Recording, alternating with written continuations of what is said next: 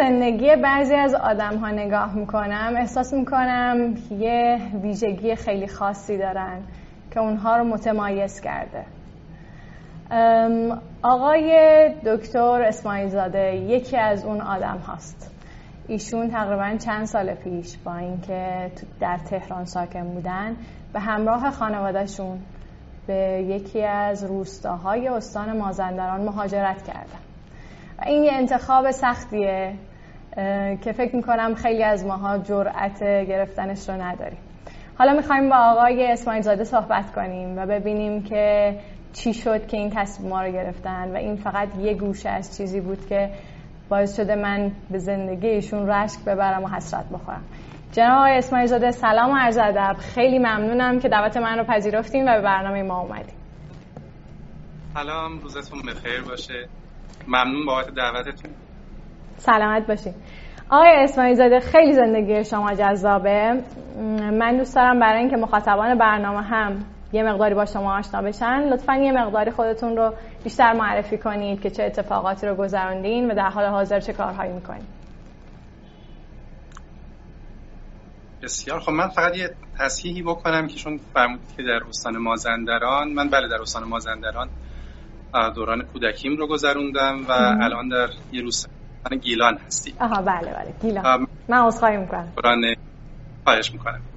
من دوران دبستان و دبیرستانم. رو استان مازندران در شهرستان قایم شهر بودم. بعد به دانشگاه علم و صنعت رفتم. اونجا مهندسی صنایع خوندم. و بعد در دانشگاه صنعتی شریف مدیریت ام بی ای خوندم. و بعد از اون هم در دانشگاه شهید بهشتی دکترای مدیریت تولید و عملیات.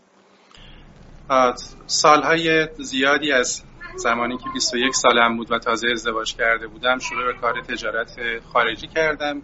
حدود 15 سال تو صنعت فولاد بودم و نمایندگی بعضی از شرکت های اروپایی رو در ایران داشتم. برای قطعات خاصی که برای خودرو استفاده می‌شد فولادهاش رو وارد می‌کردیم. و بعد از یه مدتی تغییر مسیر زندگی دادم. از فضای تجارت و فولاد اومدم به سمت آموزش و به سمت معلمی. سالهایی رو در مدرسه ها شروع کردم درس دادن و بعد تجربه های حوزه تفکر سیستمی رو که در مدرسه ها تجربه کرده بودیم شروع کردیم با معلم ها مدیران مدارس اینها رو به اشتراک گذاشتم و بعد هم دانشی که از حوزه کسب و کار داشتم رو با این آموزه ها تلفیق کردم و دوره هایی رو شروع کردیم برای مدیران سازمان ها و کسایی که در حوزه سیاست گذاری توی کشور دارن کار می‌کنن. دوره های آموزشی رو با حوزه تفکر سیستمی دینامیک سیستم ها و رهبری شروع کردیم برگزار کردن.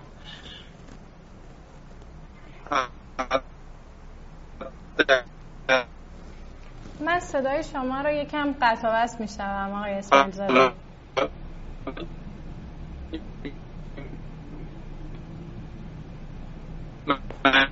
خب من فکر کنم که الان احتمالا مجبوریم که یه بار تماس رو قطع بکنیم و با ایشون دوباره تماس رو به صورت تلفنی داشته باشیم.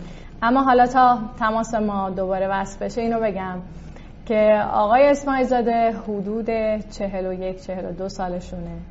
ایشون در حال حاضر هفت فرزند دارن و وقتی من این رو شنیدم حس کردم که مگه میشه کسی در این زمانه هفت فرزند داشته باشه. با اینکه شرایطشون خیلی خوب بوده در تهران یه شب تصمیم می‌گیرن که همراه خانوادهشون به استان گیلان برن به یکی از روستاهای استان گیلان برن و زندگیشون رو اونجا شروع بکنن. چیزی که باعث میشه این برنامه در واقع جذاب بشه اینه که همه آدم ها تو زندگیشون یه شکست هایی رو تجربه کردن یه موفقیت هایی رو داشتن. یه ذهنیت خاصی داشتن و سوالی که من در واقع تو این بخش از برنامه دارم دنبالش می‌کنم اینه که آدم ها واقعا چه ذهنیت های متفاوتی با هم دیگه دارن. این درسته که بگیم اگر کسی به یک وسع مالی خوب رسیده یه ذهنیت متفاوت داشته. از اون کسی که نتونسته به این مسیر وارد بشه و نتونسته یک بیس یک پایه ثروت برای خودش ایجاد بکنه. و خیلی برام مهمه که بفهمم آیا یک الگوی مشابه هست و می‌تونم این الگو رو پیدا بکنم یا نه. و کل این بخش از برنامه قصد داره این مسئله رو دنبال بکنه. من نمی‌دونم که الان آقای اسماعیل زاده رو داریم یا نه. به صورت صوتی. خیلی هم عالی. آقای اسماعیل زاده سلام. خب من صدای آقای اسماعیل زاده رو ندارم و فکر می‌کنم که دلیلش اینه که میکروفون من قطع شد. آقای اسماعیل زاده سلام.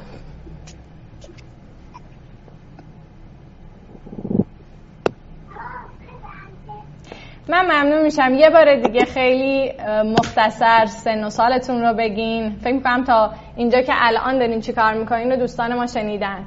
ولی بیشتر توضیح بدین که سن و سالتون چقدره کی ازدواج کردین در حال حاضر چند تا بچه دارین و این فرایندی که رفتین به سمت اینکه ساکن یک روستا در استان گیلان بشین. بسیار خب من چهر و دو سالم هست. و در حال حاضر خب، استاد دانشگاه هستم در شهرستان فومن. یه پردیس دانشگاه تهران این به اونجا تدریس می‌کنم. سه سال پیش بود که به این نتیجه رسیدیم در یه سفری که به استان گیلان داشتیم و تجربه ماندن در یک روستا رو مقایسه کردیم با تجربه زندگی که خودمون و بچه هامون توی شهر تهران داریم. و به این نتیجه رسیدیم که اگر تو این مرحله مرحله از زندگی این تغییری که دوستش داریم که بیایم در یه جایی که آرامش وجود داره یه جایی که بچه هامون می‌تونن تجربه های خیلی متفاوتی رو داشته باشن این کار رو اگر الان انجام ندیم هر چقدر تو زندگیمون جلوتر بریم دیگه برامون سختتر میشه که بخوایم این جابجایی رو به این شکل انجام بدیم. همون موقع تصمیم رو گرفتیم ظرف کمتر از یک ماه تقریبا همه آنچه که در تهران داشتیم رو تغییر دادیم مسیرش رو و اومدیم در استان گیلان در یک روستایی ساکن شدیم و شروع کردیم تجربه زندگی روستایی رو و یاد گرفتن از روستاییان که چطور می‌تونیم نزدیکتر به طبیعت زندگی بکنیم و حالا تجربه یاد گرفتن اینکه دامداری چجوریه کشاورزی چجوریه و یه عالم چیزی که تو این سالها ما اینجا آموختیم برای اون فرصتش به وجود اومد. آقای اسماعیل زاده من واقعا حیرت می‌کنم از این تصمیم. در واقع وقتی بهش فکر می‌کنم حس می‌کنم که شاید شما یک پشتوانه مالی خیلی زیادی داشتین که تونستین همچین تصمیمی بگیرید و به راحتی بگید خب حالا من تهران کار می‌کردم هیچ اشکالی نداره. الان میرم یه جای دیگه کار می‌کنم و به همون منبع مالی دسترسی دارم و راحت میرم تهران رو برمیگردم. می‌خوام ببینم چه داستانی پشت این تصمیم هست؟ این تصمیم هایی که به این شکل حالا من یه بار قبلا مثلا زمانی که تصمیم گرفتیم که از فضای تجارت و فولاد و اینها کلا آموزش واقعش این پیرو مثلا در زمانی بود که تقریبا همه آنچه که ما در طی سالیان جمع کرده بودیم رو در یه نوسان نرخ ارزی از دست دادیم و ورشکسته شدیم و درگیر حتی مثلا تا سالها درگیر دادگاه ورشکستگی و اینها بودیم. این مسیره بود ولی خب تصمیم هم گرفته بودم که فضای کاری رو عوض کنم. یعنی اون زمانی که ما تصمیم گرفتیم که یعنی من تصمیم گرفتم که بیام تو فضای آموزش هیچ منابع مالی نداشتیم. ولی گفتیم خب میام تو این فضا امکان یاد گرفتن برام فراهمه و این تغییره رو تو زندگیمون حالا با پذیرش یه مقداری سختی می‌تونیم داشته باشیم. و اون زمانی هم که ما حالا تصمیم گرفتیم که بیایم توی گیلان زندگی بکنیم واقعش اینه که از نظر وضع مالی خب نمیگم که خیلی وضعمون بد بود ولی خب مثلا توی یه خونه بالاخره داشتیم که خونه مال خودمون بود و یه درآمد ناشی از آموزش برای من وجود داشت و حالا مشاوره هایی که توی سازمان ها می‌دادم ولی خب پس اندازه به اون شکلی نداشتیم. اومدیم رفتیم توی یه روستایی یه جایی رو اجاره کردیم که حالا اون موقع اجاره هم خیلی مبلغ بالایی نبود و از برای پرداخت اون خیلی مشکل نمیخوردیم. ولی خب کاری نداشتم که توی گیلان بخوام انجام بدم. و حتی این کاری که مثلا میگم در دانشگاه تهران در فومن دارم انجام میدم اینو هم دو سال بعدش شروع کردم. و اون زمانی هم که رفتیم اونجا خب باید تطبیق می‌دادیم زندگی رو و شروع کردیم. حالا همون قصه معلمی رو توی فضای اینترنت انجام دادن و روش های جدید کسب درآمد رو یاد گرفتن. و بعدش هم حالا کار کردن تو فضای استارتاپی و تجربه های مختلفی که از اون موقع حالا به این شکل شروع کردیم یاد گرفتن. پس از بعض مالیمون چجوری بوده؟ تقریبا مثلا در حد یه درآمدی که به صورت مثلا درآمد معلمی و این هاست و خیلی هم پسندازی به اون شکل نداشتیم. و اینکه شما الان هفت فرزند دارین و احتمالا هر کسی وقتی این رو میشنوه میگه آقای اسماعیل زاده چقدر دل گنده ای داشتین که رفتین به این سمت که تعداد بچه ها بیشتر بشه و با خودتون گفتین بالاخره من این رو یه طوری مدیریت می‌کنم. حالا می‌خوام بدونم تو زندگی مالیتون واقعا چطوری مدیریت می‌کنید که بشه دخل و خرجتون در واقع با هم دیگه بخونه؟ برای من یکی اینه که بگم که این قصه ای که می‌گفتن که هر آن کس که دندان دهد نان دهد رو ما سعی کردیم تجربه کنیم و تجربهش اینه که جواب میده. این رو بالاخره ما تلاشمون رو باید انجام بدیم ولی خب خدا هم حواسش هست. و این سبب هم که حالا از نظر مالی چجوری بخوایم مدیریت بکنیم من بذار یه مقدمه بگم. یکی این که ما یه بحثی وجود داره که ممکنه که به این فکر کنیم که چطور میشه یه سرمایه ایجاد کرد و اون سرمایه رو سرمایه گذاری کرد. یه سمت دیگه ماجرا این هستش خب یه نفری که داره کار می‌کنه از محل این کار کردنش چقدر ممکنه که درآمد بتونه داشته باشه. من این تجربه فکر کنم تجربه که به درد کسانی که این برنامه رو می‌بینن می‌خوره. من زمانی که تصمیم گرفتم سال 1392 که بیام و وارد فضای آموزش بشم خب کار تجارت رو و بازار رو می‌خواستم بذارم کنار اومدم ببینم که این ور خب ما به ازای اون چقدر می‌تونم درآمد داشته باشم. اون زمان مثلا اگر یه معامله کوچکی توی بازار ما انجام می‌دادیم. مثلا یه درآمد دو میلیون تومانی براش خیلی چیزی بود که مثلا شاید مثلا دو روز بعد نهایتا براش وقت میذاشتی و این دو میلیون تومن درآمدی بود که خیلی روتین بود و به دست میومد من وقتی که پرسیدم از دوستانم که در بعضی از دانشگاه درس می‌دادن که شما چقدر دستمزد دریافت می‌کنید گفتن که ما ساعتی 5000 تومان حق تدریس داریم می‌گیریم. من حساب کردم خب 40 ساعت در هفته اگر درس بدم 40 تا 5000 تومان میشه 200000 تومان 4 هفته در ماه میشه ما 800000 تومان و خب اصلا این هزینه نبود که بخواد مثلا زندگی ما رو بخواد بچرخونه. رفتم با گروه دیگه ای از بچه ها که آموزش کنکور می‌دادن صحبت کردم. اونا گفتن که ما ساعتی نزدیک به 20 هزار تومن داریم دریافت می‌کنیم. و یهو دیدم که مثلا یه عده هستن در دانشگاه دارن درس میدن. 5000 تومن یه عده هستن دارن آموزش کنکور میدن 20000 تومن. و بعد با کسانی آشنا شدم که در سازمان ها دارن تدریس می‌کنن.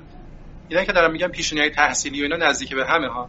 یعنی همشون کسایی که پیشونی تحصیلیشون مثلا کارشناسی ارشد دارن و کسانی هستن که نوعا مثلا دانشجو دکترا بودن. و بعد دیدم که اینا بعضیاشون هستن که خب تو سازمان ها دارن درس میدن و ساعتی 80 هزار تومن دارن می‌گیرن.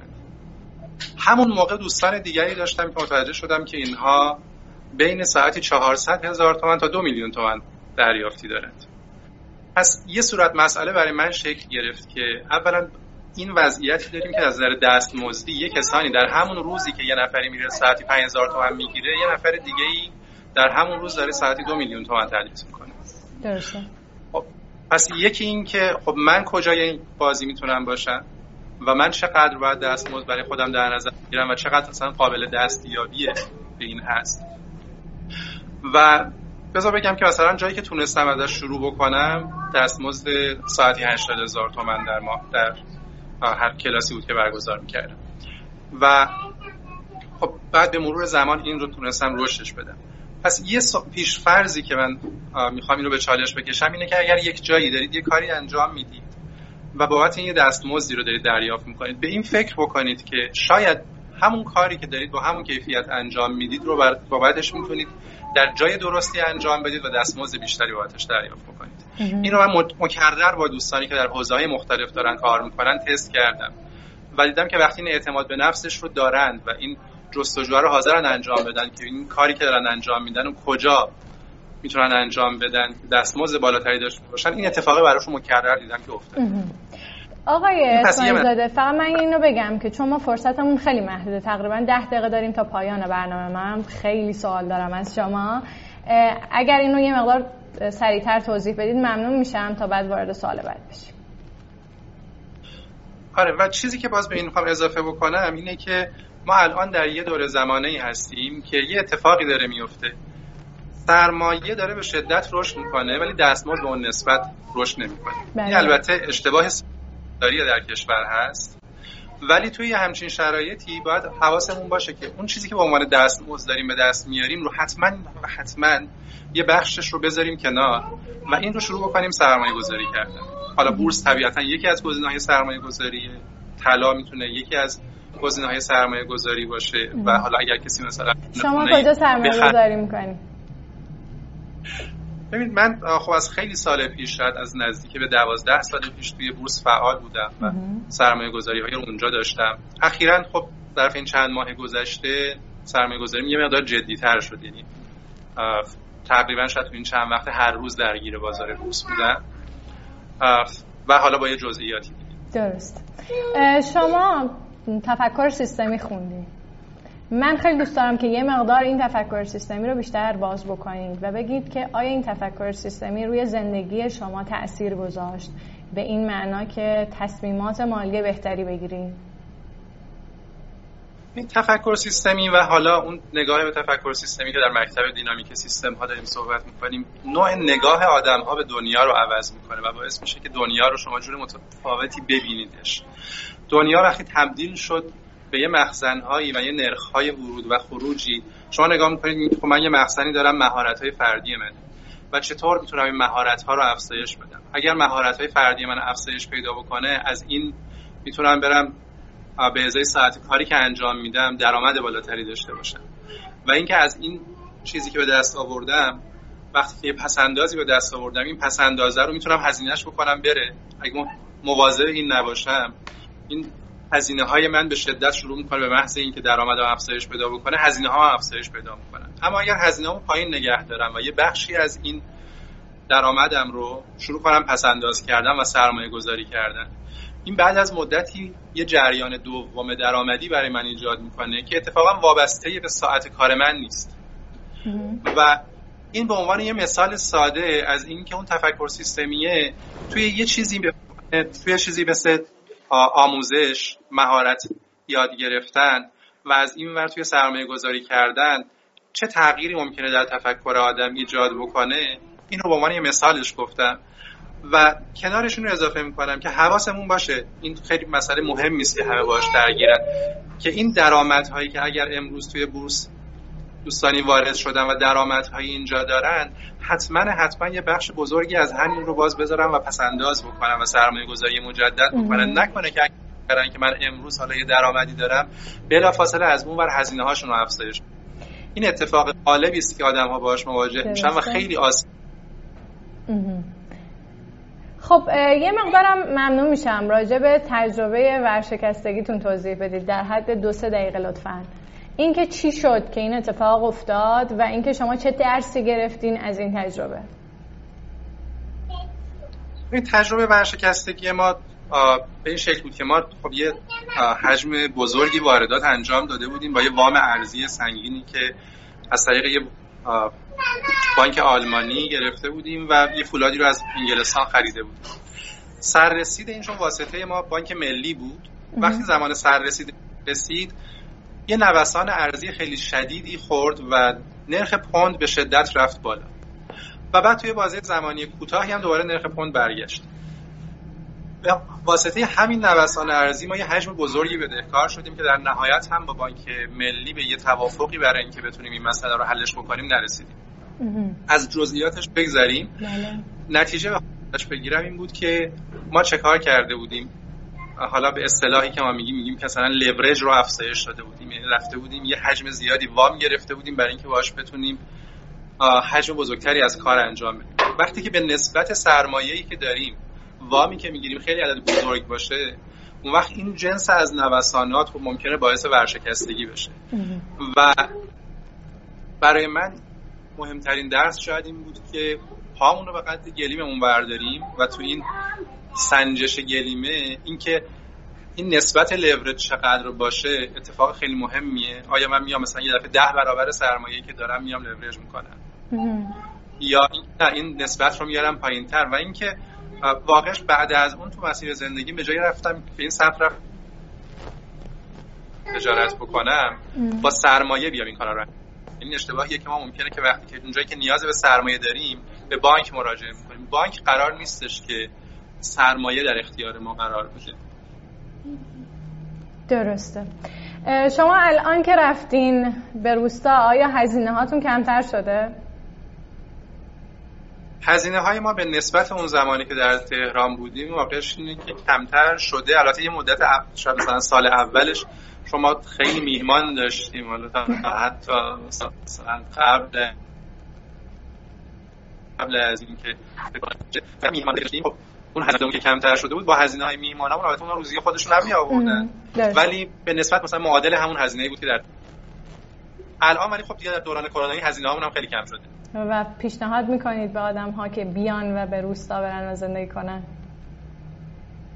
من واقعا پیشنهادم به خیلی از آدم ها این بوده و خیلی ها هم تو شاید سه سال گذشته این اتفاق براشون افتاده که این کار رو انجام دادن. واقعا الان دیگه تهران جای زندگی نیست. آرامش رو خودتون بچه ها باشید. فکر می‌کنید بزرگترین سرمایه ای که تونستین ازش منفعت اقتصادی به دست بیارین چی بوده؟ خیلی سوال سوال سختی شد یه دفعه. خواستم سخت تموم آره بذار بگم که من شاید مثلا مهمترین سرمایه که بگم تو زندگیم دارم خانوادم هست. و که ازش منافع اقتصادی به دست میارم واقعش اینه که اون دانشی است که در حوزه مدیریت و در حوزه اقتصادی و حالا در حوزه تفکر سیستمی دارم. و این دانشه و اینکه این امکان رو دارم که زود یاد بگیرم. وقتی که با فضای ابهام مواجه میشم با فضایی که درش تغییر زیاده سریع می‌تونم یاد بگیرم و زمین های جدیدی رو برای ایجاد درآمد می‌تونم به وجود بیارم این شاید اون چیزی است که حالا از جهت اقتصادی خیلی کمک می‌کنه. به اضافه اینکه ما خب از این ورم خیلی کلا با قناعت زندگی می‌کنیم و این قناعتی کمک می‌کنه که بالاخره یه تشکیل سرمایه اتفاق بیفته دیگه. خب خیلی هم عالی. خیلی ممنونم از صحبتاتون. واقعا من دوست داشتم این گفتگو رو ادامه بدم ولی رسیدیم به دقایق پایانی برنامه. امیدوارم یه فرصت دیگه پیش بیاد که بتونیم بیشتر با شما صحبت بکنیم. به نظر من کار شما واقعا خیلی بزرگ بوده و خیلی قابل احترام و امیدوارم که تو تک تک لحظات زندگیتون موفق باشید. سلامت باشی. من فقط انتهای برنامه رو یه چیزی اگر بخوام بگم اینه که این ما خدا رحمت مرحوم امام رو اول انقلاب مسئولین فرمودن که سعی بکنید یه کاری انجام بدید که این کار کردن آدم ها باشه که منجر به ایجاد درآمد میشه نه سرمایه هاشون بله. و ما الان مواجه با این هستیم که در کشورهای غربی آدم ها ساعتی که کار می‌کنن درآمدش بالاست.